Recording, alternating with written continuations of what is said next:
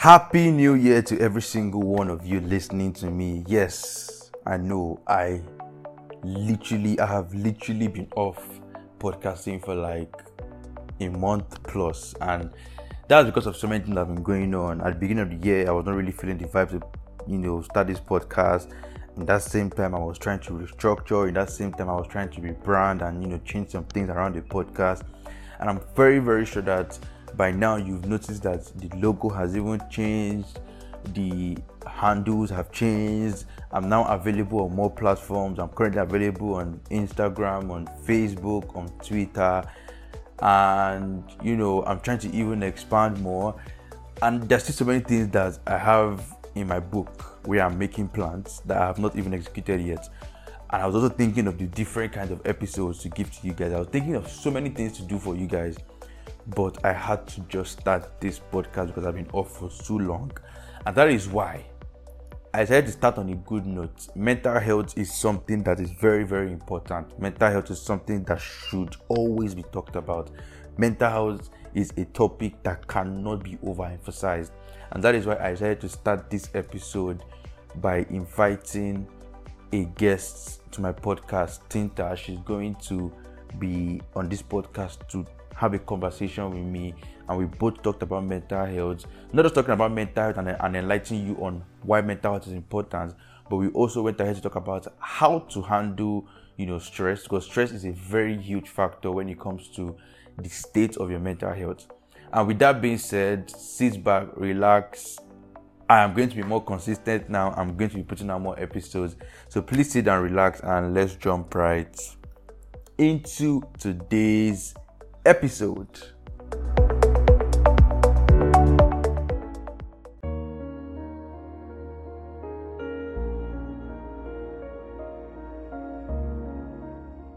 So, um, Tonta, can you introduce yourself to my guest? Okay, good evening, everyone. Thank you for having me here. Um, my name, my full name is Tonta Aituaje Washington, but you can just call me Ajay Washington. Yes.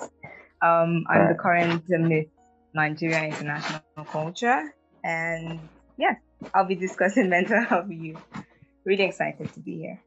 That's nice. That's nice. First of all, congratulations on on being Miss Nigeria International Culture, and also like you know First of all, when, when I when I saw your name, I was like, "Is she even Nigerian?" Because when I saw Washington, I, am not. I don't think I've seen any Nigerian with that name, Washington. So like I was, I was really curious. Like, are you are you fully Nigerian, or maybe it's mixed, or? Well, yes, I'm fully Nigerian. Um, I'm from Edo State actually, and my mom is from Enugu State. So yes, proudly and fully Nigerian. Wow. so I get that a lot. I get that a lot. Yeah, definitely, definitely. The um, your name, definitely you get that. But but it's actually really nice. Um, so thank you. First of all, yeah. First of all, when you reached out to me talking about to talk about the topic mental health, I quickly accepted it because I feel like mental health is something that cannot be overemphasized. Like I feel it needs to be talked about on a constant basis, especially with the kind of time or times we are in where we're constantly bombarded with a lot of information. And a lot of people go through things like anxiety depression. Um, a lot of people are overthinkers in this time. Like so many things are happening and it all starts from our heads yeah. which is um, the mental side of us as a human being but i'm actually curious like before we even go and talk about anything i'm curious like what made you start talking about this topic of what you decide to become an advocate for mental health in general? Um, okay, I, I would say I've I've encountered a lot of persons that suffer from different forms of mental health disorder. And I, I have a personal story actually. I had someone very dear, a close relative of mine, who was greatly affected. Like when I mean greatly affected, it, it practically took a toll on everybody. Like, like she just found a way to just radiate the whole thing out there. I don't know if you get. Yeah. So and and we didn't know. We didn't know. For most of the time she suffered, we didn't know what it was. We just had this typical and eh, stress. Can Can you hear me? I don't know, like for, for, the- for for like for like ten seconds, the stuff just completely went funny. I couldn't really hear you well Oh, okay. anymore. Oh, okay. But are you with me now? Can you hear me? Now? Yeah, yeah, I can hear you now. I know you stopped. Where I stopped hearing you from was when you said something about her going overboard and you're thinking it's stress, and that's why I basically stopped. Yeah, hearing- yeah. She was like, it was all dramatic and really funny. Like, Okay. seriously, they were extreme um emotional what do you what should I call it right now? There were emotional tantrums, there were different things like it was crazy, okay? She had Yeah. very bad mood swings. The self-esteem was almost on a low every time. And this was someone that had to like she was really brilliant. And at some point she even had to defer. Yeah, she had to Wow. defer her program in university. So it was crazy for those of us that knew. Like this is somebody that's so bright, all vibes and all, and she just goes down and we're still here talking stress. Do you understand my point? Yeah. So it was so it was um a close friend of ours who was in the medical field at that time. He was studying um medicine back then. So he came out and he was like, You guys are just looking at this thing. one day, one day, you all just start talking gone too soon. And we're like, wow, okay, this is bad. And it was actually getting there because she had already started showing signs of suicidal inclinations. It was Wow. it was all there, yes. This minute she's talking to herself and she tells you, no, and someone is actually talking to me. There are people, there are voices in my head. As I was like, okay, Oh. okay. You're actually very scared at that point in So-. I, I I can tell you, like it took a lot from all of us around her, and I can tell you that there's every tendency we even suffered from the stress. so it was from that point. Wow. That was back in 2016. We we found out in 2016. This was like two three years after everything, so you can understand the battle. So it was after we now realized what it was, she started going through therapy and all of that.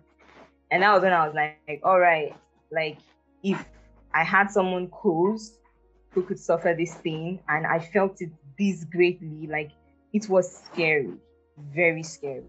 Then there are people out there who are probably suffering this in different forms. However, the forms could be worse, it could be, it could not So, guys, um, sorry for the um break in the whole rec or in the whole interview. So apparently, I had some network issues, so I had to call it out or cut it short and start again. So, just a quick summary of what we've been talking about. I have a special guest to me. Her name is Tonta. She is Miss Nigeria International Culture 2021, and she's also a mental health advocate. And I asked her a question previously. I asked her um, the reason why she decided to become a mental health advocate, and she is basically talking about, or she was basically talking about a story or giving her own experience of someone that was close to her that had a particular issue. And she was basically trying to explain that this person was dealing with some particular disorder that at first they were thinking just normal stress, but at some point they got to realize that it was actually a very huge problem. So, uh, Tonta, can you um, continue from where you stopped? I know you stopped at talking Uh, about okay. how the doctor friend of yours spoke to you and was like, "Yo, Yeah. this girl actually has a problem."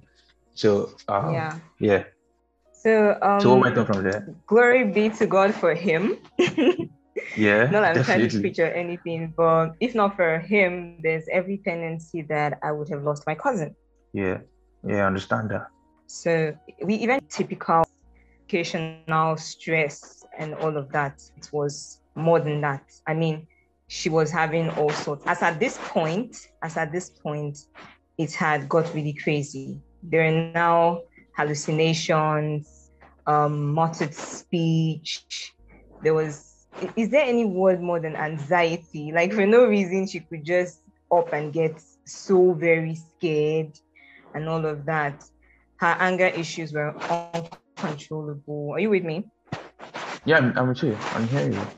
Okay, so her anger issues were uncontrollable. The whole self esteem thing and all of that.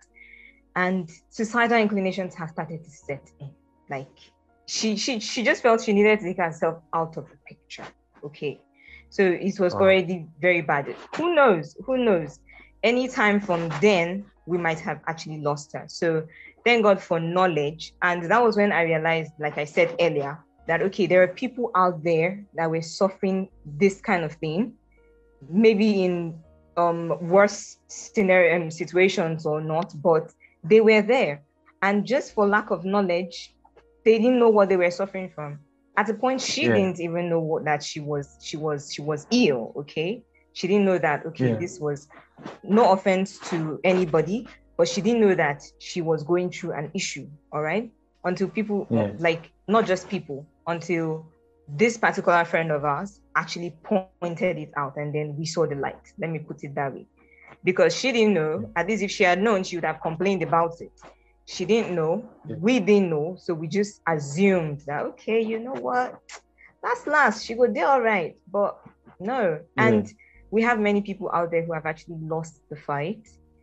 And and so I, I, I took it up from that point that okay yes i would do everything possible within my power to like just even if it's to spread the word knowledge is power yeah. so it goes a long way yeah yeah yeah, I, I, I completely understand where you're coming from. And you know, when you talked about this, I remember a friend of mine that I also spoke to that also kind of not I would I would the person's situation was not as extreme as this, but I know um yeah. the person had to defer for like a year and she was telling me yeah. that she was going through depression. And I was asking her like what exactly happened? Like she was even able to kind of put a finger on where the whole thing started from. But she started feeling a kind of way. She was always sad, and at some point she she stopped eating that much, started losing appetite, and before she finally got home and went to the hospital, then you know yeah. eventually told her that okay, you're going through depression. And depression. that was when I even came to realize that depression is actually a sickness. like it's actually a sickness because I used to just think that when someone says that oh they're depressed, I just feel like oh the person is just you know down, just discouraged, yeah. just sad. Yeah. I didn't know that there's an extreme um there's an extreme situation where you have to actually take drugs or you have to actually see a doctor or therapist. Yeah. But I wanted to actually know, yeah, because I think at this point in time, anyone listening to me understands what mental health is all about and they know or they have an idea of why it's important. And like I said at the beginning, that if your mental health is on the wrong side, it's going to literally affect every single thing about you because yeah. that is what controls your physical being. If your mental, if you if you're not sane up there, there's no way you can live normally. And so it's very, very important for us to put a lot of focus on the mental side of us as human beings. But I wanted to I wanted to ask here. So um so uh in this our time and age, there are a lot of there are a lot of there are, there are a lot of things that make someone have some kind of mental disorder, whether it's mm. depression or anxiety or some other disorders that are out there that I might not even know about. But what do you think are some of those issues or some of the root causes that lead to those points? Okay, um, actually, I think it it, it differs. It depends on yeah. the person because um, mental triggers and although they're there, okay, they are common mental triggers, but it necessarily doesn't um, work with everybody. What could trigger my um, mental, like what could trigger me to go like depressive or something, might not yeah. necessarily be the same thing that trigger you or the next person. So I feel like it's it's actually from a um, um, personal perspective. Okay, but if we should look at it, um, there are different there are different things that could actually just get somebody out of the way in their head. I mean, from yeah. economy yeah. to family to um, things going on, sh- social affairs around you. I mean, um, we had a situation. We had the whole country actually had um, situation that was so bad as at 2020. I mean, COVID happened, yeah. um, EndSARS happened. Even the whole world. Unrest, yes, on the whole world. But I'm, I'm coming from the Nigeria perspective now in our country. Yeah. So like even up to social media actually triggered some people to go depressive. Okay, so it could be anything Yeah. at all. We just we just have to understand ourselves and know when we get it tick or not. So it could be lack of money. Like that's very very important. True. Everybody needs Uh, money. that one is very, that one is very short. you understand so there are some people that come out and tell you that um they started having mental problems because of how they were treated at home right people that come from broken homes they they there are usually very high statistics that show that um there's every tendency that you'd suffer a mental health issue at some point if you're from a broken home Yeah. no offense to anybody again some of us Yeah. don't even need to some people don't even need to come from a broken home. Like just the whole idea of um, parental abuse we don't understand the the um, influence of um, of parents and adults. When i mean adults now anybody that's probably guiding you or older than you we don't understand how influential they can be when it comes to our mental health. I mean um, when when you have a child for example who is constantly exposed to um, verbal abuse, oral abuse from the, the mom or the dad, that child could actually suffer some sort of mental distress. Okay. You Yeah. have, especially in our society where it's not like they do it intentionally, they actually do it out of care. You see some parents be like, um, um, go away, you good for nothing. They're actually not trying to say that their child, they're just rebuking them, okay? But Yeah. such things actually lay a foundation for something bigger, something wilder up in the child's head. Then you now have the whole idea of comparison. So it could be anything at all, anything. Um, but we just have to look at it from a very deep personal perspective. That's that's what I think actually. Yeah, yeah. I think I think what you said is very, very true. And I think that is also going to lead to like the next thing I talk about on the different aspects of our lives and how and the different roles that they play in affecting our mental health. And starting from the main one, which is parenting. And like I I can't I think this year will be the year where I will spend more time talking about parenting because people do not understand how deep parenting Yeah. or the kind of family Yeah. you come out from can affect everything about you. And it's so funny how your own case might not even be you getting depressed or you being suicidal. It might just Yeah, be a whole shit true. in your mindset totally that now Yes, affects the way you have the way you deal with other people that can now make those people have those disorders. You yourself might not have the disorder, but because of the kind of mindset and the kind of uh, mentality that you have, the kind of things that you do to people might make them have those kind of disorders. So that that's right of the reason why I want to talk about you know that whole parenting thing because we're in a culture where a lot of people talk about things like you know uh, when your child messes up, flog the hell out of that child, beat nonsense out of that child.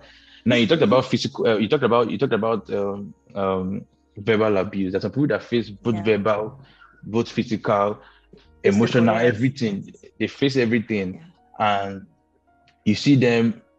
Uh, you see how it now affects them moving forward. Like literally, I listened to an episode yesterday from a fellow podcaster that um, that talked about vulnerability. Like like yesterday or day before yesterday.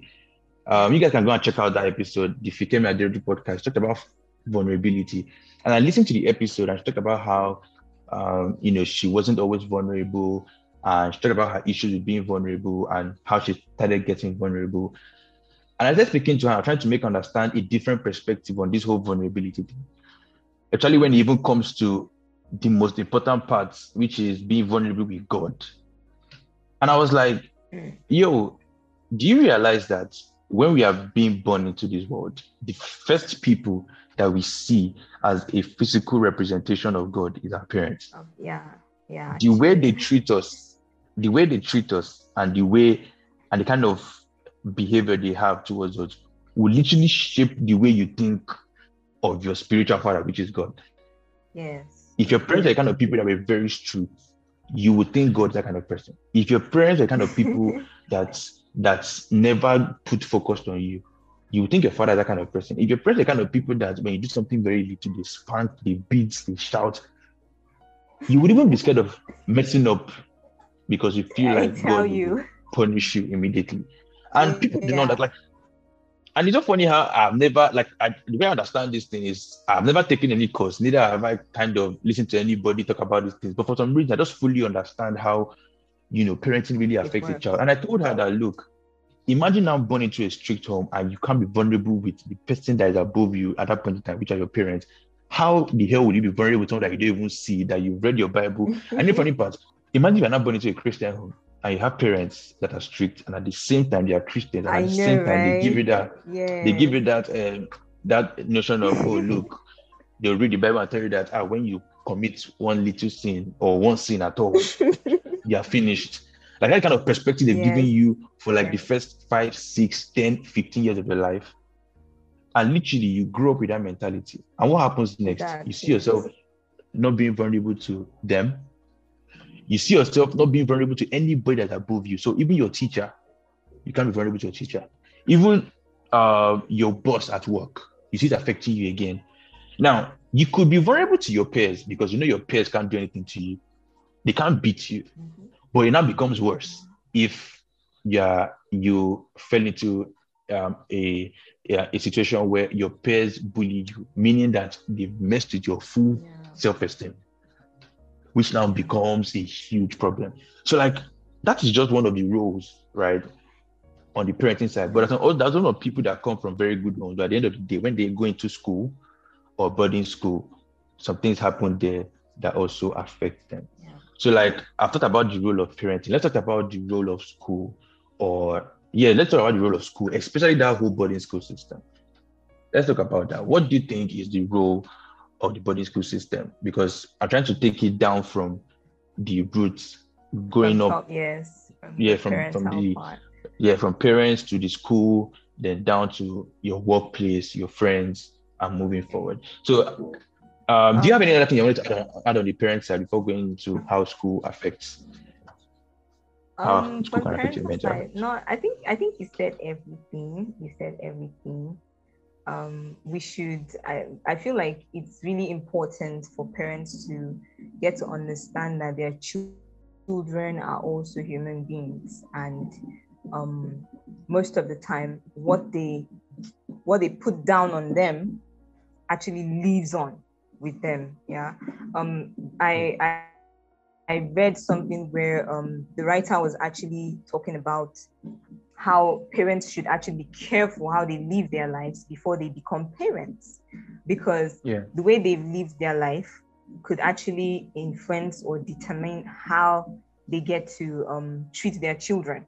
Okay, some parents want to correct a mistake they made in their earlier stages through their children, and so they become um, unnecessarily paranoid and they take it out on the children. And then you find out that one way or the other, the children is so the children get to suffer from something different because of the treatment they had from their parents. So I feel like it's it's a matter of um not just being conscious but being um responsible, okay? Understanding that we're not just dealing with they're not just our children, they're just human beings, they're human beings as well in just Yeah. smaller versions of ourselves. So it's it's also boils down to um treat them the way you have wanted to be treated. Do you understand? Yeah, very true. Because most of the time, if if we should switch places, I don't think our parents actually like. I don't think our parents Yeah. actually like getting treated the way they get, tend to treat us sometimes. So it's a matter Very of true. just being careful. It's a matter of being careful. And then um coming down to the school sector, the educational sector. Um for my um early school years, my primary kindergarten. Okay, I didn't attend kindergarten, so we moved Are you serious? from my primary school. Yeah, I, I didn't attend kindergarten. Um, so from my primary school to my secondary school, I actually attended day school. All right. In as much as I had friends who attended the boarding school and everything, and you, I feel like those who attended the boarding school, they had like first, um, they had prior experience to how university was going to be. All right. And then Yeah. there's this thing that they say about university. It's like um it's actually the training ground for the real life. All right. Because Yeah. in as much as you have students who go from home to re- receive their classes, majority of institutions or parents, all right. So yeah. during that time, they actually learn the whole um, the whole idea. Mom will, mom will be like, okay, freedom is a two-sided, um, two-edged sword. Okay, so if you're not careful, yeah. it could actually cut you unknowingly. Like when you're trying to use it against someone, actually get to you get to hurt yourself. So coming from the yeah. school sector, I think the school sector, in as much as the foundation comes from home with your parents, the school sector actually builds on that. But then, like you said, we find people who come from really good homes that just become something else in boarding school. Most of the time, you find out that, okay, let's take bullies for instance. Um, some research have shown that uh, a bully is actually one with, a, with an esteem problem. Most of the time, they want to convince themselves. I've, I've, I've yeah. actually worked with persons that show this to be true. They bully people just so they look bigger or they feel bigger than those people. They want to convince themselves that, oh, I'm something. I have this kind of power within me. I don't know if you understand where I'm coming from. Yeah, and I fully understand. Okay, so I have this. I I have this power. I have I have something to offer. People fear me, so I'm important. That's why they bully people. So they actually have a problem which they feel the solution to is hurting other people and making other people scared of them. So now we find out that most of the time, even bullies have a problem from home.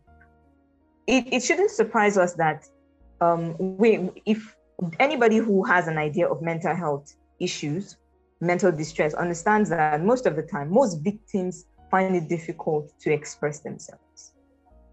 They find it yeah. So difficult to express themselves. They are scared of stigma. They're scared of um, um, getting waved off. They're scared of taking taking for being taken for granted. Sure. Okay, so all of these factors make them actually just put put whatever they're feeling, they keep it to themselves, and then they move on in life, go to school, secondary, boarding school, um, university, and rest of them. But that thing is still there. It has not been addressed. So we start seeing all forms of it. So I think most of people, most of the people that actually come from good homes, also need to be checked. Like the problem could still be from home, or the problem could be just that um, need to um, need to belong. Okay, it could be that it there is actually no problem from home, but then when they get to school and they feel like, oh, okay, this is how it's supposed to be. Some people feel their their goodwill is is um, foolishness, so they want to they want to be part of the smart gang. Okay, some feel oh I'm coming from a very good home with all the discipline and all the everything attached to it. Um, people are going to see me as naive. All right. So why don't I come out and probably do something that that shows this? And then we find out that there is now pressure, that pressure to belong. That's yeah. yes, peer pressure generally. I think peer pressure yeah. starts from there. So that pressure to belong yeah. and all of that, that's setting in and then you now start seeing vices upon vices that could actually be due to distress all right? Yeah. or could lead to mental distress. Yes. So i feel around that um, school sector it's a matter of um, pressure. The pressure could be peer pressure and it could be self pressure. That's what some people don't understand. Oh. so you could have friends people could have people that are not even your friends. You just see them and you're like, oh my God, I have to be part of that league. They are not, they're not, they don't even know whether you exist or not. You are just the one putting the pressure on yourself. It's the same thing with how um social media works for most people Very and true. all of that. So I feel like what happens at this stage of um education, like secondary school, boarding or day school, um, university, and all of that, is actually pressure pressure could actually lead to the whole distress. The next thing you see yourself, you're trying to live out of your means and you're getting all depressed as to how to actually attain that life. So yeah, for me, that that that is it. That it, it you now start seeing vices like drug abuse, um, which other one now, which other one, teenage prostitution and all of that. So yes, yes, rape and the rest. So I feel that that's where it comes in. Yeah, I think I think you spoke about you know some things that are that are very very um, true and are also very common. You talked about bullying, you talked about peer pressure. I think peer pressure is like the biggest because even yeah. people that bully, most of the time, it's because they are in a group of friends yes. that are doing the same thing yes. and because they want to belong or be among the bad guys yes. clique they start bullying and it even becomes worse to the point that they start even they start bullying their own mates not even their juniors yes. something but yes. but even their own mates like the ones that look like oh they're quiet or maybe even dealing with low self-esteem based on you know kind of the issue that the issue that they had from home or home. some previous yes. issue that they've had before getting to that point and you see them um, pressurizing that person because the person is quiet and at the same time like i said earlier they themselves are doing that particular thing to someone else because of, because of a, because of a particular mentality or mindset that they have, and they don't know that what they are doing is indirectly affecting the mental state of that person. Yes. Because that person now grows up to keep being like his self-esteem is already low, but they keep pushing it down and pushing it down, and you see yes. that this person yes. now now becomes so timid to the point where it now affects them after they've even left university. Like even in uni, sure. they might not be they might not be bullied in uni, but you see them still being uncomfortable with uni. They can't speak up yeah. for themselves. They they can't um, um, open their mouth to talk about oh I don't I don't I don't like this or I, I feel this particular way. They can't even express themselves. Then now goes all the yeah. way to workplace. Are you reaching now see it affects their relationships? If they're not comfortable with something, they won't talk. They won't talk. Do you yeah. get? They, they won't talk. Like if they see a red flag and not cool with, they won't talk. If they see a particular character, they won't talk. They keep trying to manage yeah. it until yeah. they now eventually get to the point where they now bust out. Because at some point you can't keep holding on to those emotions. You can't. True. True. You can't. And until one day they just bust out and you see the person acting up and everybody's asking questions like where is this coming from? Why? Why? Like, yeah. and guess what? And guess what? The person, if if peradventure the person gets married, it now takes it back to the children and literally repeats that cycle. Children. Again. So you, the circle, you understand? Yes. So like that's why I felt that everything all starts back from parenting, right? And in our parents' time, in our parents' time, like our parents didn't understand so many of all these things. And I fully understand that most of them too had their own traumas that they didn't even know was called trauma. Like some of them just felt yes. it is just life. Yes. Yes. And you know, they grew up with that and brought it into our time. And the biggest mistake yeah. that we we have any kind of conversation and our generation would have or would do is to grow up, have our own children, and literally recreate that cycle again. Pass it I think that's the biggest. Again. I think that's the biggest level of disappointment because I, just I like totally agree. Just like the point you are talking about, you know, this whole physical abuse, verbal abuse, and all kind of things. Me myself, I was like, yo, before I talk about having children, I need to fully, fully understand what it takes to train a child. Yourself. Yes. Yes. I need to understand that because you know a lot of people like our parents they that in a lot. When they say things like train up a child in the way he should go, that when he's old, he won't depart from it. But they don't really understand that training a child like the things you do in a child like between the age of one and six, seven, eight, nine, ten, is very, 10 very years. delicate. Like the thing that you do in those first 10 years of your lives can literally affect the rest of their lives. For the rest of your life. And people do not even understand that. So like that now moves into secondary school and and and uni and the whole educational um phase of anyone's life. I feel like what you said is already it. Like the peer pressure, the bullying, we all face these yeah. kinds of things. And yeah. we then carry that into um, the workplace. And the workplace, to find out some people might be very, very all right in their family. They can be very, very all right in school. But before you it, it comes down to the workplace where they maybe come come across a very messed up boss or a very messed up work environment or a very, very toxic work environment and start affecting their mental health again. I see them. That's where you see the real stress coming out. You see the real Coming in, problems yes. coming out because you're you're, you're Yes. constantly trying to please your boss. You're constantly trying to not be thrown out of out of where you work. Especially if you're coming from a if you come from a point where you're not you're not coming from a comfortable background and you're literally trying to struggle to make ends meet. You're literally dealing with plenty problems. You don't want to get uh, sacked at the same time. You're trying to please your boss. At the same time, trying to take care of yourself and maybe some family member that you have around you. Like you will definitely have a mental breakdown. You will definitely have mental problems. And that's actually that's exactly the problem that plenty of people that are living in Lagos are facing.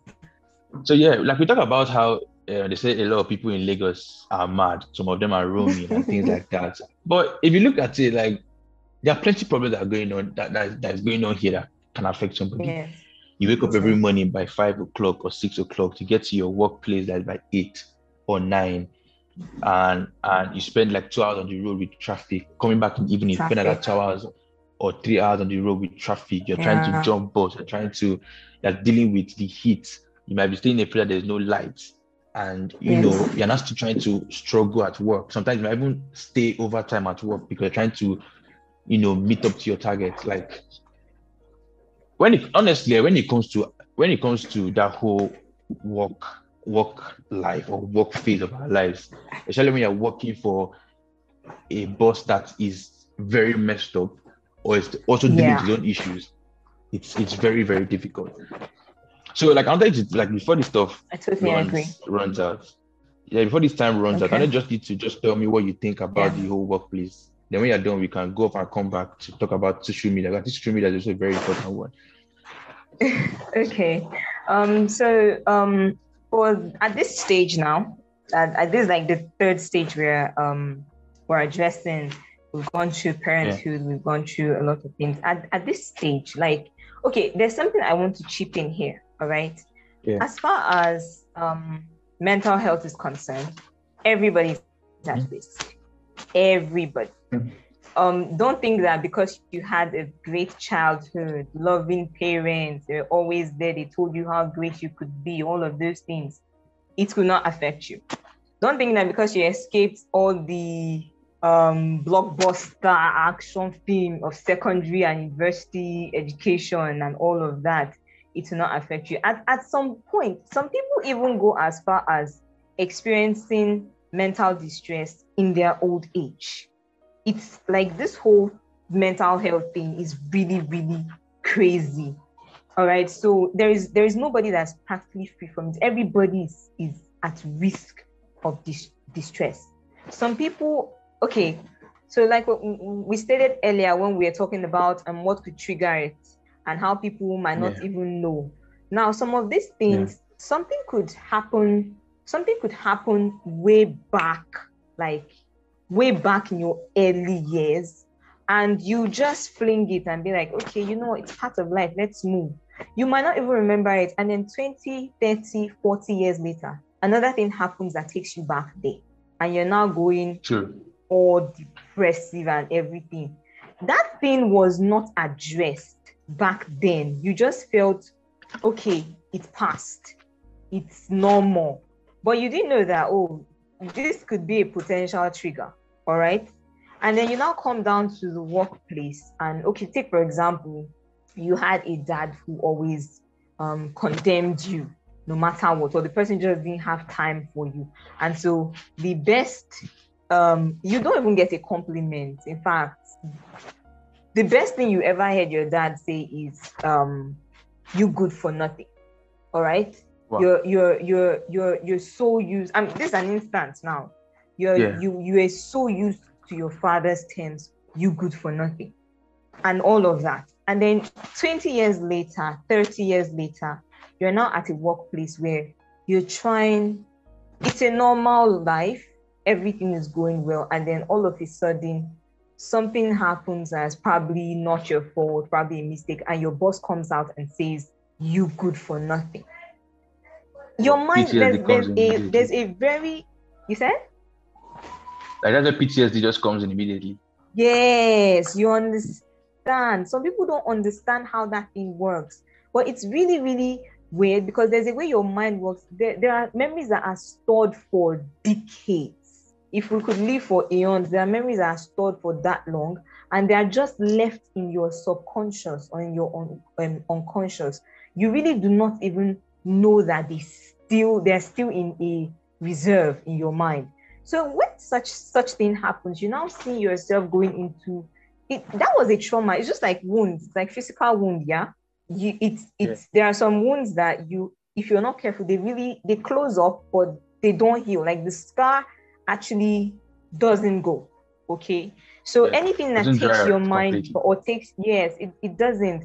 So anything and the slightest um the slightest impact on that particular area could actually cause another wound. Do you understand that kind of thing? That's how the whole mental health thing goes.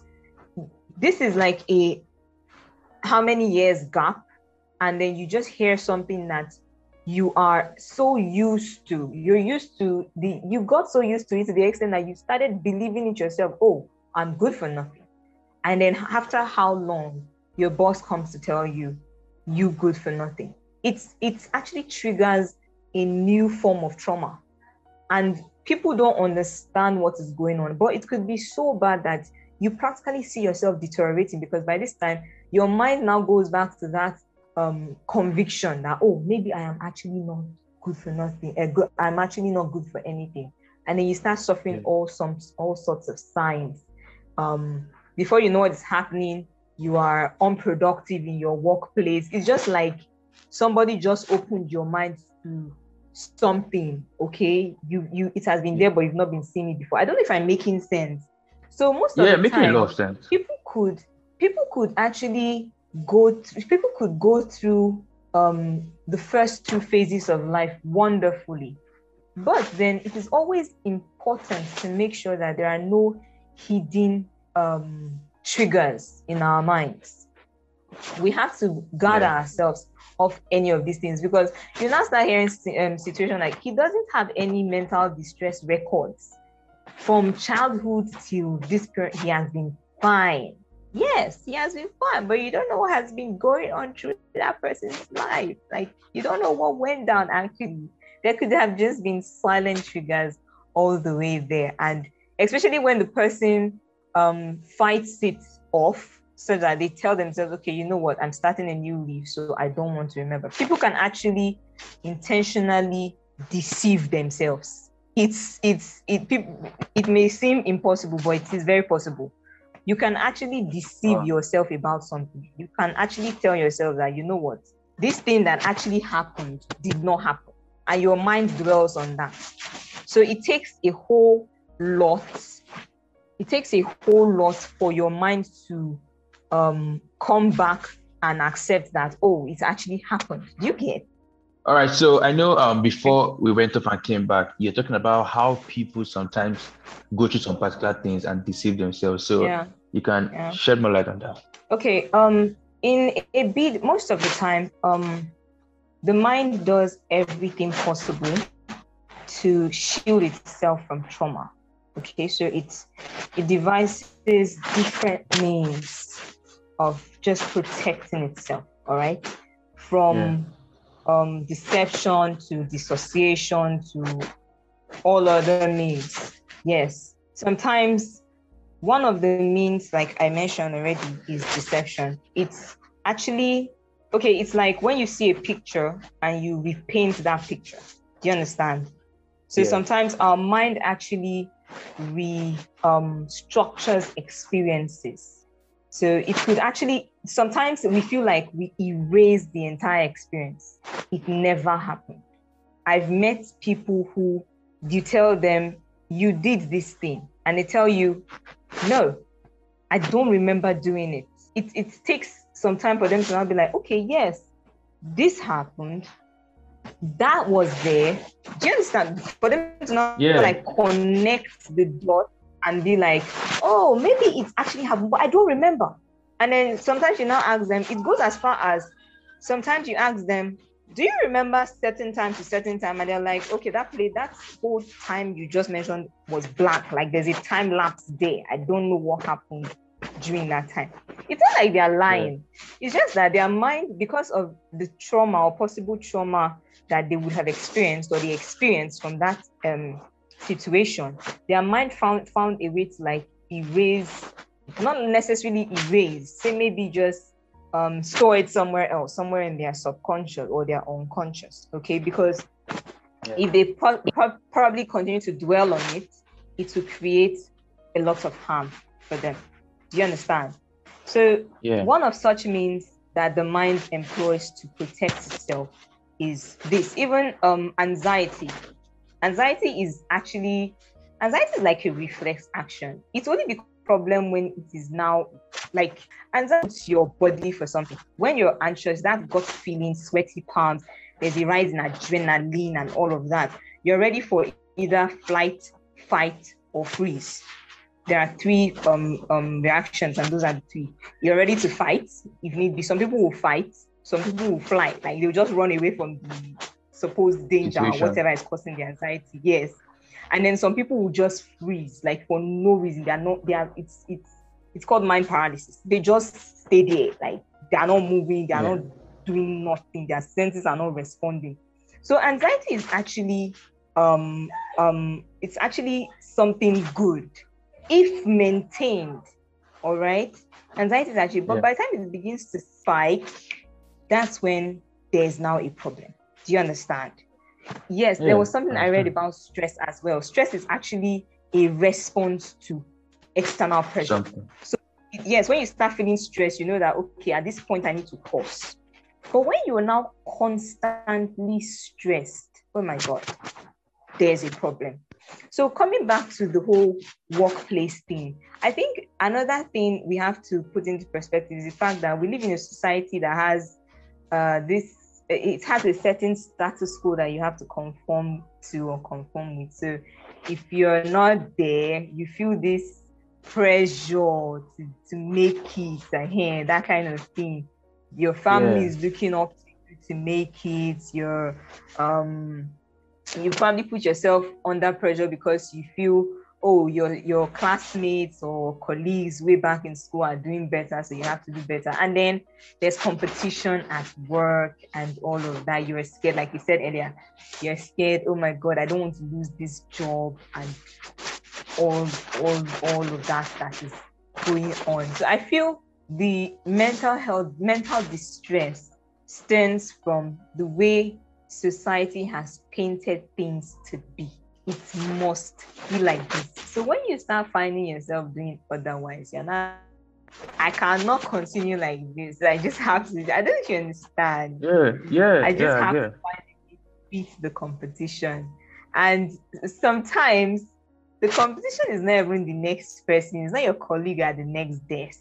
No, the competition is all in your head. Most of the things that we've come to, um, most of the things that I've come to realize is that most mental um, distressed um, persons, mentally distressed persons, have it majorly going on in their head.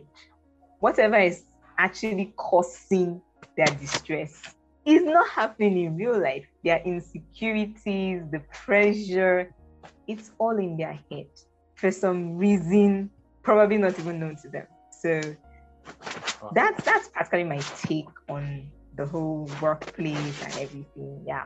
And some people just want to keep keep mute, like you said, they just keep it in there. You're doing anything to them, they keep it in there. I think that's the, that's like a flow back to the parental thing because yeah. we are of the opinion that okay, you can't talk back at your elder, you can't um, correct your elder, especially you can't correct your elder. I mean, anything your yeah. elder does is right. So even exactly. if whatever your elder is doing to you is killing you, that's that notion that has been instilled. Ah, if I open my mouth and talk like this, I'm a bad child. It, goes on with you. And then you yeah. now see your boss and you're like, okay, you know what? I, I better not talk I don't want to be perceived as bad. But like you said, it just builds up and builds up and builds up. And over time, you just explode. So yeah. you will still be seen as bad, unfortunately, because people will not even understand at that point that see you've been piling it up. They just see you as total evil. Yeah. So yeah. Yeah. That. Yeah, what, what you said, what what you said is very true. Like that workplace, like I feel I feel um um there are a lot of things that should be thought about on under that workplace thing because Yeah. a lot of people work in companies that don't even give a damn about these people, about the employees that they have there. They don't Yeah. care. They don't care about the mental well-being of that person. All they care about Yeah. is putting the work Just- and deliver results for me. Putting the work and, and increase my profits. Putting the work and increase sales. They don't care about the mental well-being of the employees. And that is why I feel when it comes to workplace and mental health, like that conversation needs to be talked about more because sometimes we talk about mental health based on a personal level. But sometimes when we're in situations where we don't, we can't control the person that is affecting our mental health, Us. which sometimes yes. can be it can be the workplace. And sometimes until you leave that environment, that is when you can be seen. But apparently you're still in that environment, you can't really change anything. All. So I feel that whole conversation needs to needs to be talked about more, maybe on that on, on another podcast episode, but workplace and mental health, like it's a very, very, very huge, important thing. But coming down to, you know, before we even talk about social media, or yeah, coming down to social media and the role it affects or the role it plays when it comes to our mental health. For this episode we're currently recording, I was thinking of recording a particular episode talking about um, focus. And the idea I had for that episode was from a particular video I watched of a particular um, entrepreneur. And it was like one of the Yeah. major traits that anybody can have in a time like this is focus. And I was basically trying to explain that there's a time when growing up, the only person that you might be listening to is maybe your parents Yeah. or maybe one successful person in your community. Sure. and you didn't have a lot of information. Like information was very limited and the principles were um and and the principles were just like maybe there only maybe there was just one set of principles that you could use or one Yeah. set of rules. Like there are not plenty information everywhere. But in terms of social media we come to realize that social media is a place where someone can wake up tomorrow and is a life coach. Someone can wake up tomorrow and is a relationship coach someone can wake up tomorrow and he's the most spiritual person and knows everything about God and the Bible. Yeah. And we, we are constantly fed with information to the point where you get overwhelmed Sure. and you literally now lose focus in the sense that you now you lose so much focus that you don't even understand the principles of each of these areas of our lives. And you know, that's one thing that I've talked about before, and I keep saying it that I feel like in every area of our life, there are principles. There are principles that don't change, no matter the amount of philosophies or ideologies that people have, that principles that cannot change. Like, for example, now when it comes to finances, you all we all know that when it comes to finances, it is can you hear me? I'm with you. I can hear you. All right. So, like as I was saying, I said that like when it comes to finances, we all know that the principle there is you make money, you save the money, and you invest the money. But the issue Yeah. now is a lot of people now have their own ideologies on how do you make money? How do you save your money? What are different? There are different rules on how to save money. There are different, Yeah. there are different mediums on where to invest the money. And a lot of people now have their own philosophies. But the three principles there of watching your spendings, watching your savings, and watching where you invest or investing your money are principles that Yeah. cannot change. Nobody can say that, oh, there's another way that you make money aside investing it somewhere. Too. Yeah. So those are principles. And I think that is where we have a problem now when it comes to social media. Like I'm not even going to compare, I'm not coming from the angle of people comparing themselves because whether social media was there or not, people always comparing themselves based Yes, on yes. the press, Very ba- based on the people, based on the people that they see around them.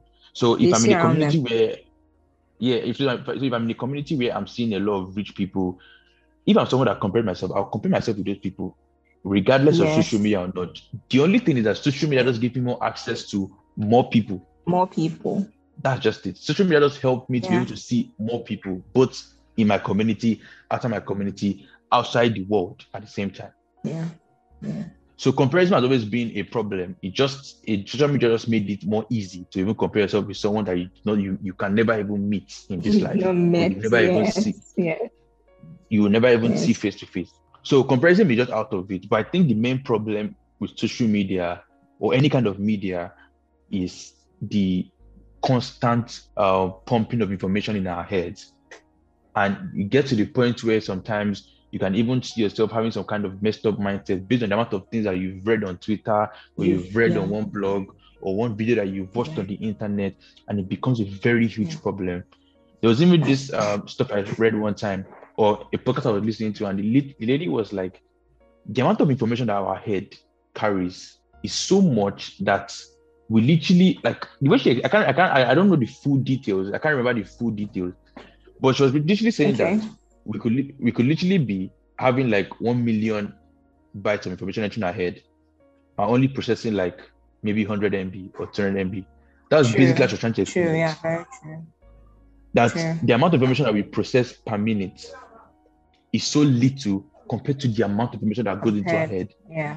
And that's when we now see ourselves having some kind of mindset. I'm asking myself, ah, where is this coming from? Where did this mindset come from? where did, where did the yes. come from? But because of what we read or what we've seen. And this also affects our mental state. It affects our Very mental state when there's when, when there's yes. so much constant information coming from here, like especially in business yeah. now, maybe the person, maybe, maybe the person is like, oh, this is how you should sell to your customers. You're not going to sign up with the person is not mm-hmm. like, oh, just sell to your customers, and you become so confused mm-hmm. that you don't even know where to start from. That way, that way you now become so overwhelmed. Yeah. That way you become so anxious and panicked. All those things now in return put you in a place of depression. Yeah. And ask yourself, how did I even get to this point? So you can see that this person did not go through a parental problem this person did not go through a school problem. This person might be doing well in his or her work, and the work is completely all right. But social yeah. media has affected the way the person thinks about some certain things. Even relationship. Yeah. Like today, there's nobody like you hardly go on Instagram and you don't see someone that's posting one quote about relationship. Oh, my mom yes. must do this, or my woman must do this. My mom must do this, or my woman yes. must do this. If my man is not like this, I will not agree. Or maybe it's the constant viewing of bad news you say love divorce. like yeah. people don't people don't understand that blogs know that the more they post negative news, the more they get more views. In return, they make money. Yes. Yeah. You can't see positive news trending. You can't see positive news trending. You always see news that is negative trending more. So yeah. imagine someone that's yeah. online and is following a blog like Instablog and are constantly fed with this person was arrested, this person was this person was caught in drug dealing. This person cheated on her husband. This person cheated on his wife. This person, yeah. these people have divorced. You are bombarded that kind of information, and it starts affecting your mentality. And start thinking, oh, can someone even have a perfect marriage? Can someone even have yeah, a perfect relationship? Yeah. Or not perfect, but a good relationship? Can someone even get married at that time self? Can someone even have children? Those kind of things. So now the issue here is not that you're meant like the issue here is not that you are getting depressed, but the issue here is your mindset is changing and it's affecting yeah. the way you behave. And there's something I talk about, even when you talked about some particular things earlier about how some, some of your past can affect you. Another thing I could understand is that there's a kind of trauma that you face. Like, for example, now, maybe a lady that goes through a very messed up breakup, yeah. if she has not healed from that thing, if she meets a guy tomorrow that is even better than that previous guy, guy yeah. it might even be difficult for her to accept that person because she might yeah, think that every sure. guy is going to come and do the same yes. thing. Yes. Yes. But we'll, we'll, but we'll still come to that whole topic of healing because that will be a whole segment. But let's just ask you for your own um, opinion on, on, the whole social media and, and how it affects mental health. Okay. Um, like like you like a summary of everything you said now uh, has to do with exposure to it. All right it has found yeah. a way to magnify a lot of things, to inflate a lot of things. But I feel like one of the aspects of our lives that affect our mental space that we actually have a certain level of control to is still the social media. Okay. Yeah. It's um, exposure that you during have my yes, yes, you can actually control certain things that you take in now, um, during my um training before I like my counselor course and everything, one of the self care tips they'll tell you is go off social media for some time. Sometimes just go offline. Stay offline for a while. It could be even as um as simple as 24 hours It doesn't need to be something very long. Dwell on other things. Forget what Twitter is saying. Forget what Facebook has to offer. Forget all the beautiful pictures in on Instagram and um, all of that. Just go offline for a while. It helps you um, decluster. So now you can't go off. When you were a child, you couldn't say you're going off your parent. You Yeah. can't grow up and say you're going to take a break from school. Eh? In Nigeria, right? Your mother They'll go. will They'll, they'll carry for deliverance. They say- you're not serious. see. you understand that kind of thing. You can't say you finish school, you finish service and everything, and you won't work. They'd remind you that Or, you want, okay, or, you, or, you, to or you want to take you. or you want to take gap year. I want to take gap year. you understand? you understand, right? For everything you practically do, a typical Nigerian mother will remind you, hey, you need to get a job to start fending for yourself. So I think one of the most flexible aspects of our lives, one of the like um the, the aspect of our life that we can actually control is the social media space. You decide what there are some people that I know of that they don't follow certain accounts on Instagram they'll just tell you no i don't want to expose myself to the content that um um um account has to offer or that page has to offer i had a friend back uh in service when i'm going through something especially that um EndSARS period i'm going through something some videos and everything and when i exclaim she'd be like what is it you've come again don't show me a beg, I beg. there was also a guy like that too I see him, I'm like, oh my God, this is happening. Oh my God. And they're like, can you just take your mind off there? Like you're you're actually exposing yourself to stuff that can ruin your head. And it was true. So these people knew that see their mental space is important. And so they avoided some kind of content. So it's it's Yeah. really, really that that it's really up to us. We need to find out, we need to understand the importance of our mental well-being.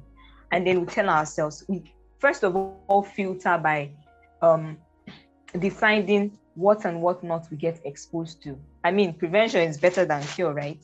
So it's better Yeah. not to see a particular video clip than to see it and then start having start getting depressed for nothing and all of that. So that's basically my take on the social media space because you can't stop people from posting what they want to post. Some people use social media as a means to um, ease themselves, ease the tension. Okay, there was a time um, a friend of mine described social um, Twitter precisely. He was like, you know what? Everybody on Twitter is mad. Like Twitter is a mad country, not a mad house. So if you are not strong enough, don't bother Twitter. Just make keep to your Facebook. It's very okay. Nobody's disturbing you. Yeah. But if you're going on Twitter, know that you're ready to go mad as well because everybody is mad. And this is Twitter where you can just post, you can even post good morning, the crime you committed by posting good morning. But then that's restriction rights and everything. There are some things they could take up and all of that. But people will always be people. They will post stuff. You can't tell them don't post. You can report it later, but then you reporting it means that you have already gone through the content of that post. So you know what it is. That is why you're reporting it. So the best way to um, save yourself is actually to, most of the time, be selective of what you want to be exposed to. Yes, there are times when you bump into things, things you don't expect, they just come on your feed and everything. That's understandable. But the ones you use your hands to like follow and interact with is the problem. You have to decide whether or not you want to be part of that. Or better still, just take some time off social media from time to time. I think it's I do that, I do that, and things because there are some things you see said. So taking um to me very well and something I'll put out there for anybody to try. So yeah, that's that's basically my take on social media space. Yes, and how it affects us. Um, there's something that you talked about, you know, about taking, uh, about taking breaks on social media. I think that Yeah. is also very, very important. And you also made a point that social media is like the only, or is like one of those things that affect our mental health that we can control. Like, I can basically control our exposure. Yeah, And the thing is that when it comes to social media, yeah, like like for me, I knew that you know negative news affects me um, deeply sometimes. And the things that I will see or or I watch, I start overthinking it Yeah. or I start thinking about it seriously. And at some point, I can't remember the time, Yeah. but at some point, I just woke up one day, opened my and it's Instagram I even use more. I don't even use Twitter that much. Like I only open Twitter because on Twitter I don't follow a lot of people. Yeah. So like when I go on Twitter, I just scroll, scroll, scroll, scroll.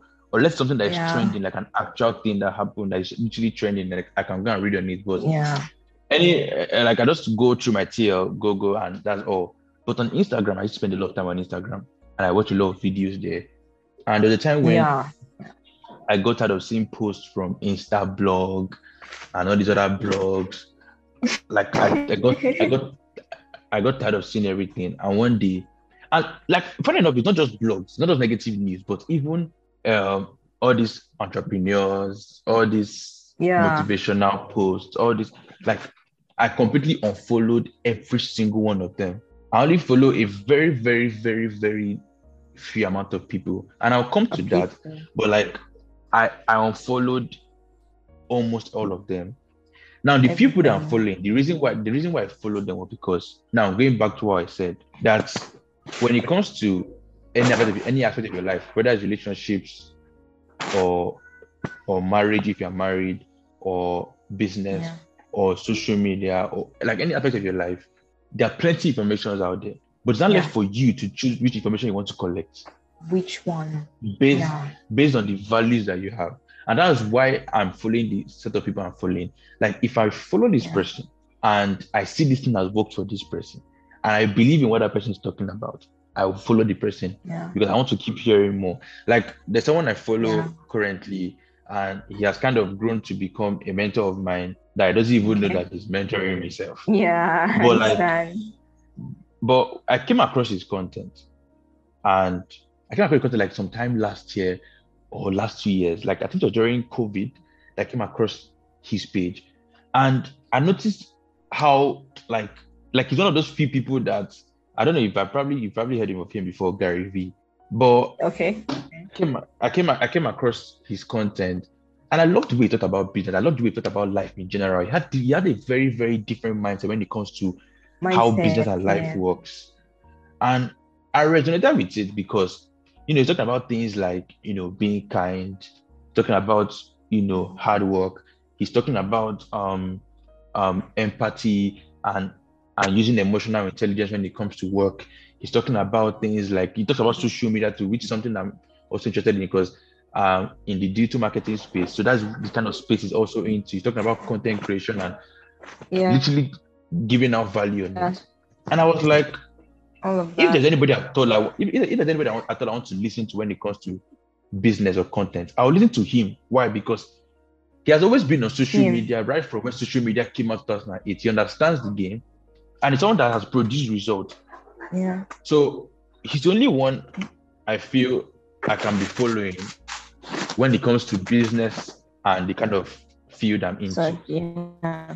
So Yeah. so I was the one that decided to follow him and and consume his content.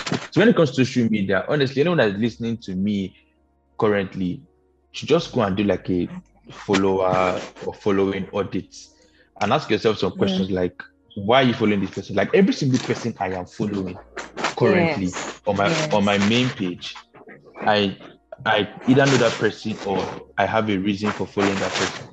Reason for following. Yeah.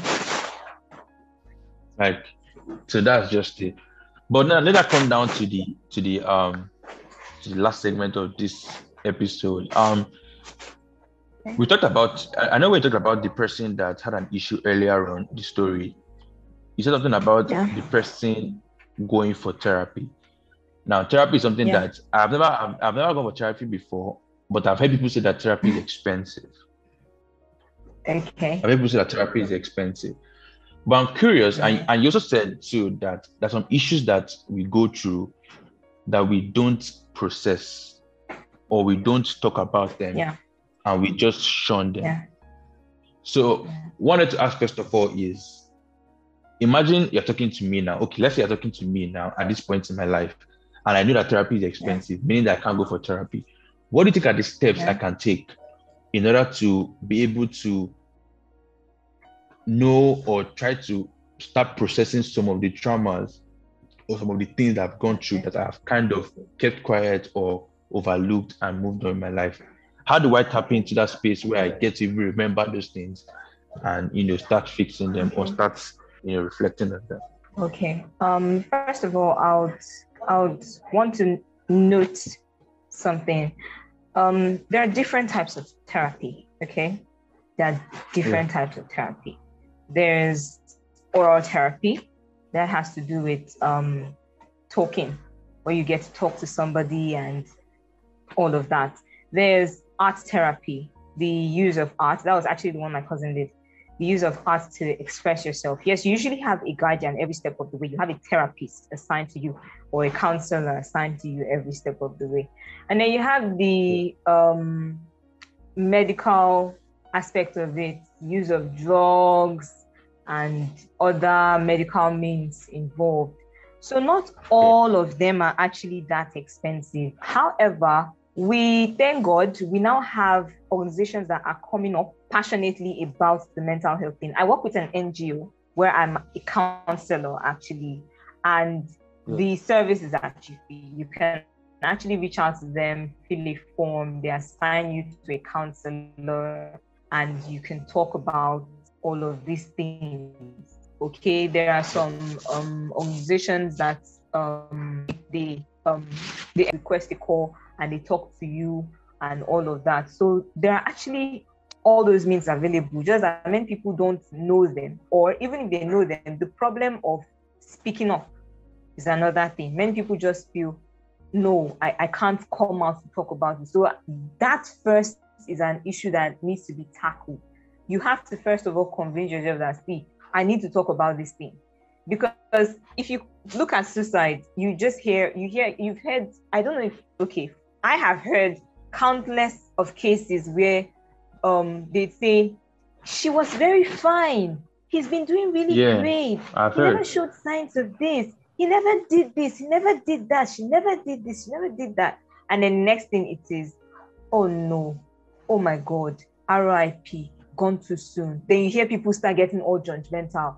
And suicide is not the solution. All of this, all of this. But we fail to rem- we fail to consider that these people might have actually showed signs that we didn't take notice of.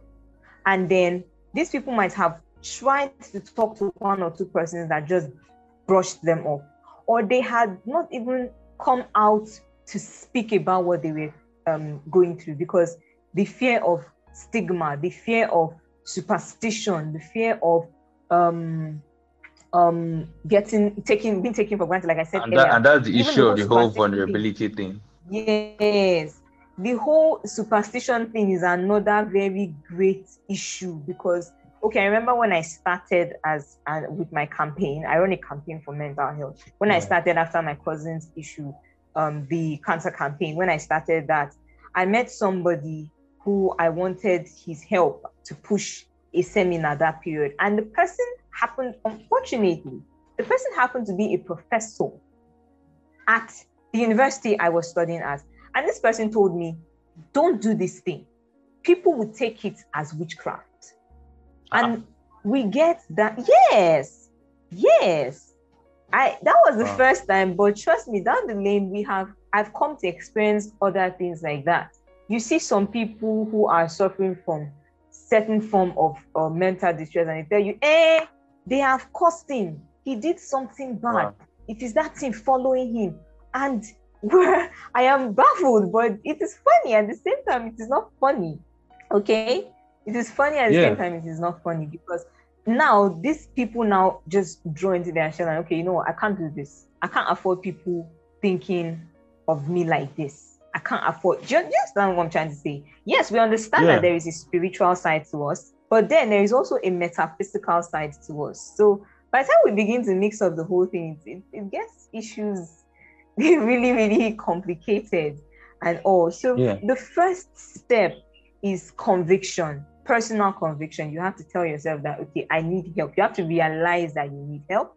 And then you have to convince yourself that you need to go and seek for that help.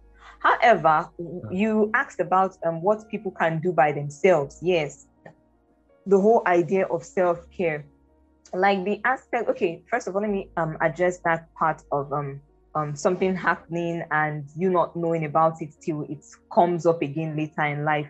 I would say don't force it. Like we necessarily do not know what could harm us that has gone into us, like into our minds. Do you understand? So by the time we begin to put pressure on ourselves, that could even lead to something else. I would say that okay, when the thing comes up again, when it's triggered or something like that, that is when you can begin because you didn't know it's not your fault. Okay. If yeah. initially it happened and you have this intuition that oh this is a this is probably something that could affect me later on. Address it. Addressing it could be as simple as talking to the person involved the person that caused that thing to happen. Talking to the person or yeah. persons involved. Or talking to somebody that you feel can talk to that person. It could be as simple as that. It could be as simple as writing an anon- anonymous letter to the person. If the if the person is going to cause more harm if you speak up it could be as simple as writing an anonymous letter. If it is an experience that is it has to do with maybe something you did that you feel you are at fault and or maybe you are the cause or something. It could be as simple as sending a letter of love to yourself. Many people do it. I do it. Sometimes i write to myself dear self dear center dear this. And then um when that is already done you have that's one of the ways to tackle it. Um addressing the whole thing, addressing people involved, addressing yourselves, and being grateful for whatever happened. I mean, there are things that happened to me, and I'll be like, it could have been worse. So I'm I'm yeah. grateful that it is not that bad. And some that that act of gratitude just solves the whole thing. Some people just need to remind themselves that they're human, they're not perfect. Okay, so all of these things go into play. Yeah. However, um, self-care tips for me would include one of the biggest and most effective self-care tips would be journaling. Unfortunately, our society hasn't actually embraced the whole act of writing and everything, but it is a very, very massive tool when it comes to mental well-being. The act of writing. Yeah, you get up in the morning, write what you're grateful for, write what you um, want to achieve that day. You come back in the evening, write out your experiences. Now, what it does that some people don't understand is as you write, you're actually playing everything over again. Okay. And then yeah. there are there there are this is an opportunity to now see those times when you should actually feel grateful for what happened or feel um, not so bad about everything that happened. Do you understand? So the whole idea of journaling is a very big tool. You're angry when you when you're angry and you write, you actually in your mind you you can actually tell how you sound by reading it again, and it's a means of expression, and yeah. it's one of the best means of expression because you are telling yourself, okay, it's like soli- um, soliloquy. You're telling yourself. It's it is in writing, but it is to yourself. So as you're writing, you're reading. After you finish writing, you're still reading again. You can now tell, okay, um, even health, anger management. Journaling is a very good anger management tool. Oh, so if I should have said it like this, this is how I would sound, and then you can now you feel eased out. Trust me, the whole idea of writing actually puts you at ease. Some people would rather do um voice voice clips. They just record on their phone. They scream at themselves, yeah. they, themselves. They do everything. But at the end of it, there's always the result of ease. They feel better. They feel relieved. There's always this. Whew. So that's one. Journaling. We need to inculcate the habit of writing on a daily basis. The second one is I, I would actually um, recommend is gratitude, gratitude exercises, exercises of gratitude. From time to time, just tell yourself, I'm grateful for this, I'm grateful for that, I'm grateful for this, I'm grateful. Because, like I said, it could get worse. It could have been worse, but it's not. So you have to be grateful for that thing. Grateful for the chance yeah. to do this again, grateful for this. Just being grateful. The mind has this thing, it has this thing that um, happens when I don't I don't know how to explain it per se, but when you when you lean, when you're grateful, you're actually leaning on the positive side. You can't be grateful for something bad. And it's it has this positive um feedback your mind receives when you're pondering on positivity begets positivity. So when when you're um, pondering on the positive, your mind is relating to all that energy and everything. Right. So you want to talk about like the second, or you talked about journaling. You talked about gratitude. So gratitude, yeah. Um. Okay. You could also you could employ the arts. Now, arts therapy. Many people don't understand the whole concept of arts therapy. Everything you do yeah everything you do on your own apart from the medical and all of that is uh, is to, is geared at expression okay? Sometimes the mind just needs an outlet. So once you express yourself on certain things you actually pick up from there.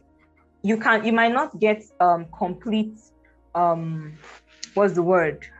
You might not get completely um you might not get a complete solution to your mental distress at that point, but it's a gradual process. Okay, even with the medical therapy thing, once you start taking drugs, it doesn't happen once. You have to like go over the doses and everything. So it's a gradual process.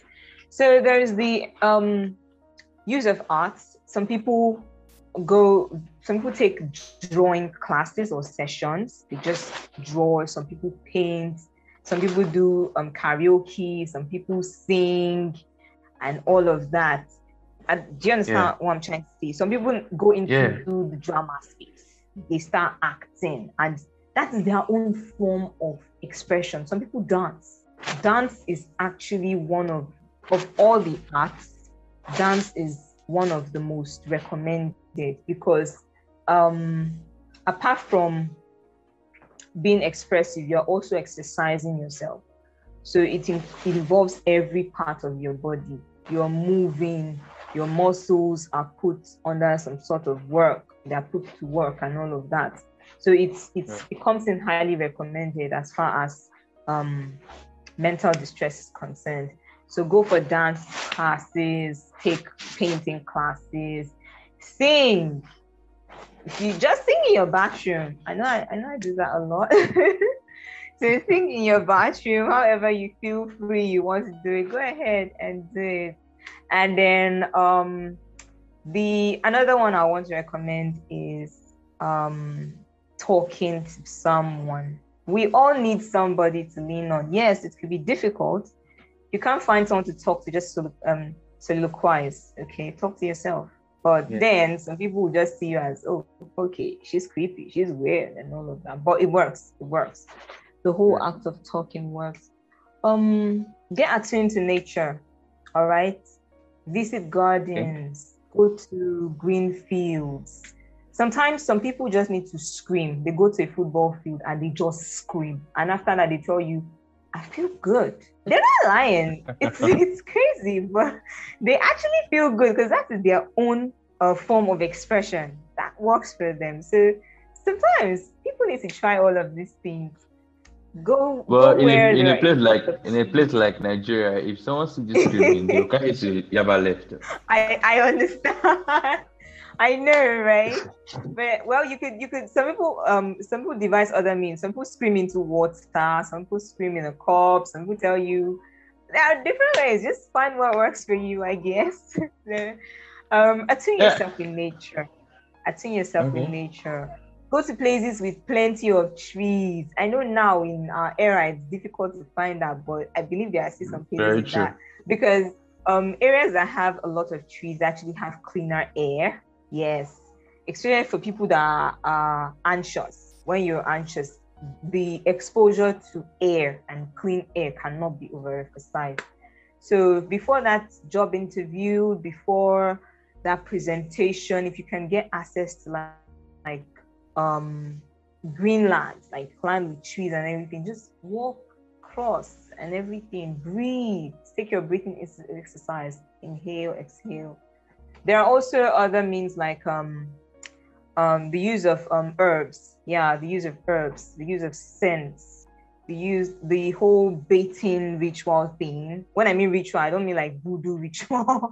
I mean like um yeah, baiting could actually be a really helpful relaxation self-care or rather yeah. permit me to use all the English. So bathing in the evening, especially when you bathe with um stuff like um bathing salts, um you have candles lighted, you have all of these things, you have scents, rose petals. No, now there's there's beautiful yeah, things. Like surround yourself with beautiful yeah. things, you feel beautiful. So that's the whole idea. So yes, these are some of the things that people can actually do to actually help them.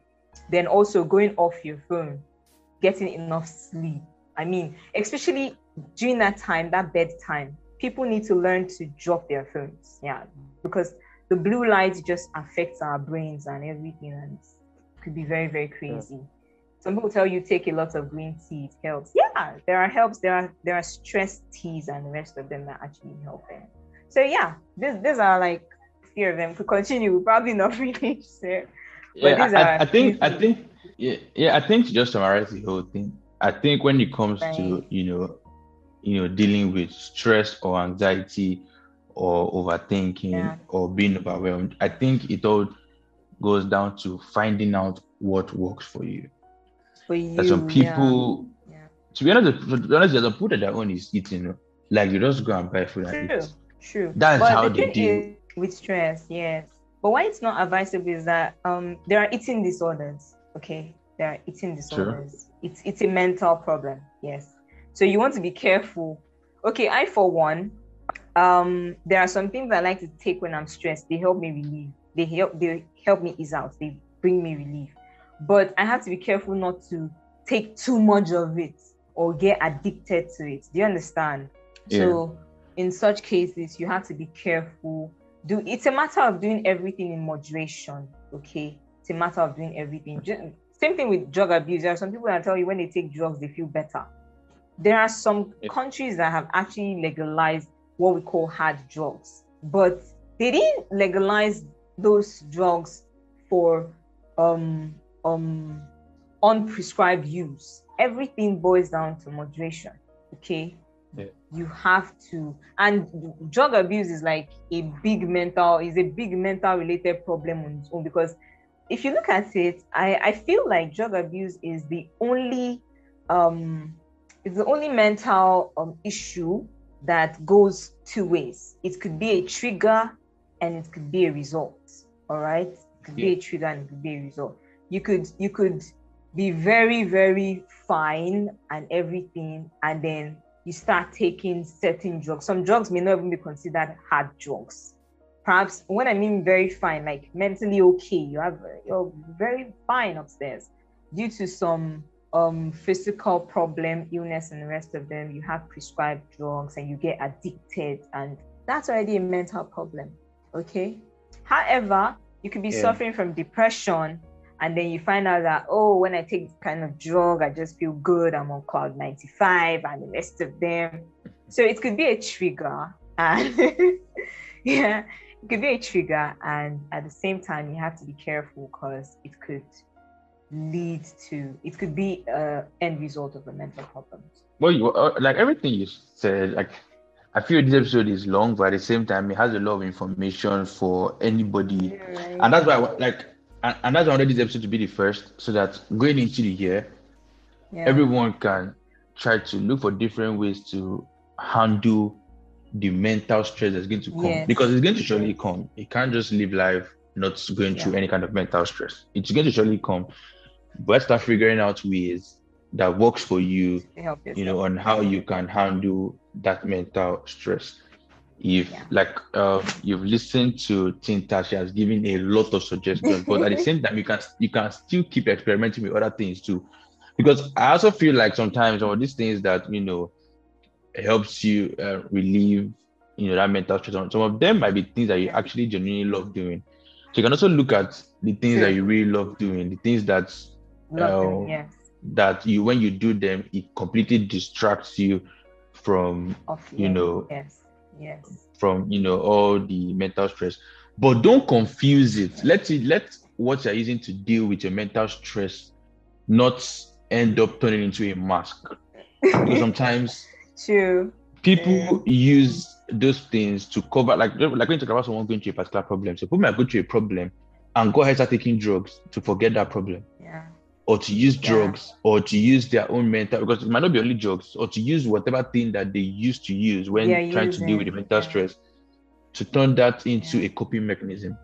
Yeah. So, guys, you need to understand that look, when you're having a problem, you have a problem. It's different from just being stressed out. When you have a problem, you have a problem. So, no matter the amount of uh, activities that you do to deal with it, if you've not dealt with the problem or face the problem in the face to talk about that problem or to process it, whatever thing you're doing is just a coping mechanism. Because when you're done doing that thing, you go back to your bed, sleep, and wake up the next back. morning and remember that you're still in that same situation. so, it is always very important to understand that look if you're going through a problem try to process that issue and i think you talked about that talking to somebody um um you know i think talking to somebody is like the best and yeah you talked about journaling too i think those two are also very very important because some people that Yeah. like for me i i, I have never imagined myself sitting down writing dear dear diary oh my god it, it- like i don't even i don't even imagine yeah. Some people take i feel some people actually um take uh, uh they feel like it's a better option that's the whole idea of um soliloquy just talk to yourself or record the sound clip and everything so you don't want Yeah, to do dear diary yeah. you can just go Yeah. use your phone and Yeah, like- or stuff. yeah like like like I think like sometimes sometimes it's funny enough when I'm going through or when I'm at that I'm, I'm at this space of being anxious or overthinking because those are things I deal with a lot anxiety and being an overthinker a serial one for that matter. When I'm in that space sometimes it's either I just go offline completely shut shut out social media Yeah, especially yes, the, yeah. but, but but it depends on the situation if this, if the situation I'm having is because of maybe content I'm consuming online or the news and all these things, I completely shut out. Mm. But if it's about an issue that is happening physically, sometimes I might go ahead to call somebody yeah and talk to the person. And most of the time, when I'm talking to that person, is either a solution comes in or I just feel comfortable at the end of the conversation. yeah So I think everybody just needs to understand what works for them. Like me myself, I've actually tried writing before, but when I'm writing, I'm like, I'm I'm like, what what is happening here? Like, what's going on here? I've tried writing before, but it didn't it didn't really work for me. I tried typing, it didn't work for me. But I to realize that what actually works for me is me talking to somebody. Like even talking to myself, like just having a conversation with myself. Sometimes that even someone it sometimes it doesn't really work until I've spoken to somebody. someone And it's so funny how I'm. I, I- it's so funny how I'm an overthinker, but at the same time, I know how to be very vulnerable with someone I'm very close to. I can literally express myself where and be like, "Look, this was going Yeah. on, and this is how I'm feeling about this thing." So I feel that's something that everybody just to understand. Try to understand what works for you. Try to understand, you know, um, how you deal with this particular thing. It's very, very important. There's so many other things that we could talk about. Like if you want to start talking about all the different areas of mental health, we can sit down here till 12 midnight talking about this. But I think for me, true. my for me, my closing remarks or my closing remark on this whole topic today is this. When it comes to your mental health, what affects your mental health is what you take in yeah unfortunately there are some things that we cannot control but for the things that you can control control it now you can't control the kind of family you get born into. You can't control the kind of school. Oh so, so to, some, extent you might be able to control the kind of school you go into. To so to some extent to, some extent you can also control the kind of workplace you get into. By the end of the day you can control the kind of friends you have. Some people's some people's issues the kind of friends that they have around them. They're so toxic. Yeah. some people is is the person that you're, you're in a relationship with. You can control those things you can control your exposure to the internet the kind of content you read the kind of li- music you listen to the kind of movies or documentaries or whatever you watch the kind of news you watch or read. Control the things you can control because it it's what affects your mental health is what you're taking in. Your ears your eyes those are the senses that bring information. In short all your senses bring information but those are the two main things that bring information, your ears and your eyes. It's like imagine if you're walking on your street, your estate gate, and you're just walking past someone that says something like, ah, on my head, people that people are killing somebody at the estate gate. They're not talking to you, but you pass them and heard it. You might not even want to walk there again. You just turn back to your house because you've heard something. They're not talking to you directly, but you've heard it. So we need to guard our eyes, guard our ears, guard the information that we bring in from the music you listen to, the kind of people you listen to, so that you will not get to the point where you become so anxious or so overwhelmed. And at the same time, try to get to the point where you become vulnerable. Some people are so bad at vulnerability to the point that they can't even be real with them, with their own selves like this whole phase of journaling or talking about journaling, some people might not be able to do it just because they can't even be real when journaling on their own diary that no other person is seeing because of how much they've tried to guard themselves or they've tried to hold themselves from even expressing themselves. So you have to be vulnerable in any in any means of expressing yourself when it comes to any kind of issue you're dealing with. Vulnerability is a major, major, major um, trait that you must have in that to express yourself. So I just feel like these are the last words I can give on this. Are there, are there any? Is there anything you want to say, Tonta? Um, you probably said everything. I just, I, I would just, what I'll just add is that we need to understand that in as much as um, that um, term, that saying, health is wealth, we need to understand that our mental health is a big part of that wealth. Like we have to keep it safe, we have to keep it guarded at every time. And it's very, very important that we find out what triggers us and what works for us in terms of self care. Yes. So that's it.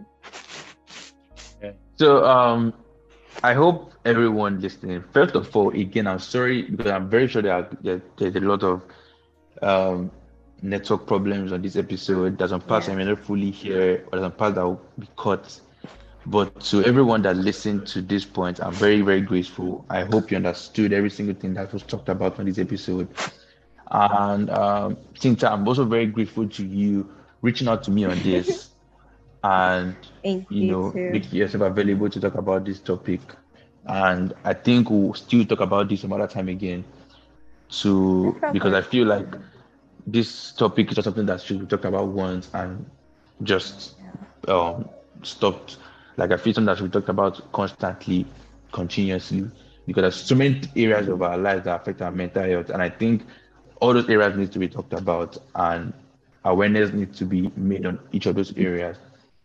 So um, I'm very, very grateful. Is there anything that you would want to plug us into? Is there anything you are doing currently? Is there anything that you want us to maybe follow um, or something? Okay, for now, um, not necessarily. For now, not necessarily. I'm actually doing. Um, I'm trying to create awareness as much as possible using podcasts, social media, and the rest of them. But hopefully, yeah. Um, like I said, I run a campaign, the KANSA campaign, K A N S A.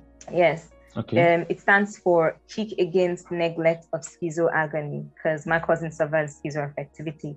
So, but schizo in this case, I use schizo as like a general term for mental disorders and everything. So, yeah. the KANSA campaign is something I had to hold on, but I'm going back like full time right now. So, yes, I just want people to watch out for that. Um, it's actually um, creating awareness for mental health and then also trying to drive um, self-care using arts and other simple means of therapy as affordable means of therapy so yes just watch out for the KANSA campaign and then watch out for me on any space so yes basically yeah. that would be it yes yeah so and, and guys every single details um, of our social media um, page will be all linked in the description. So you can follow her and also, you know, keep up to know when she eventually launches this campaign. So you can support her in any way you can. Yeah. And like I said, Tonta, I'm very, very grateful to you. Thank um, you. I'm grateful too. Thank you for bringing me on. Podcast. thank you. Yeah, thank you.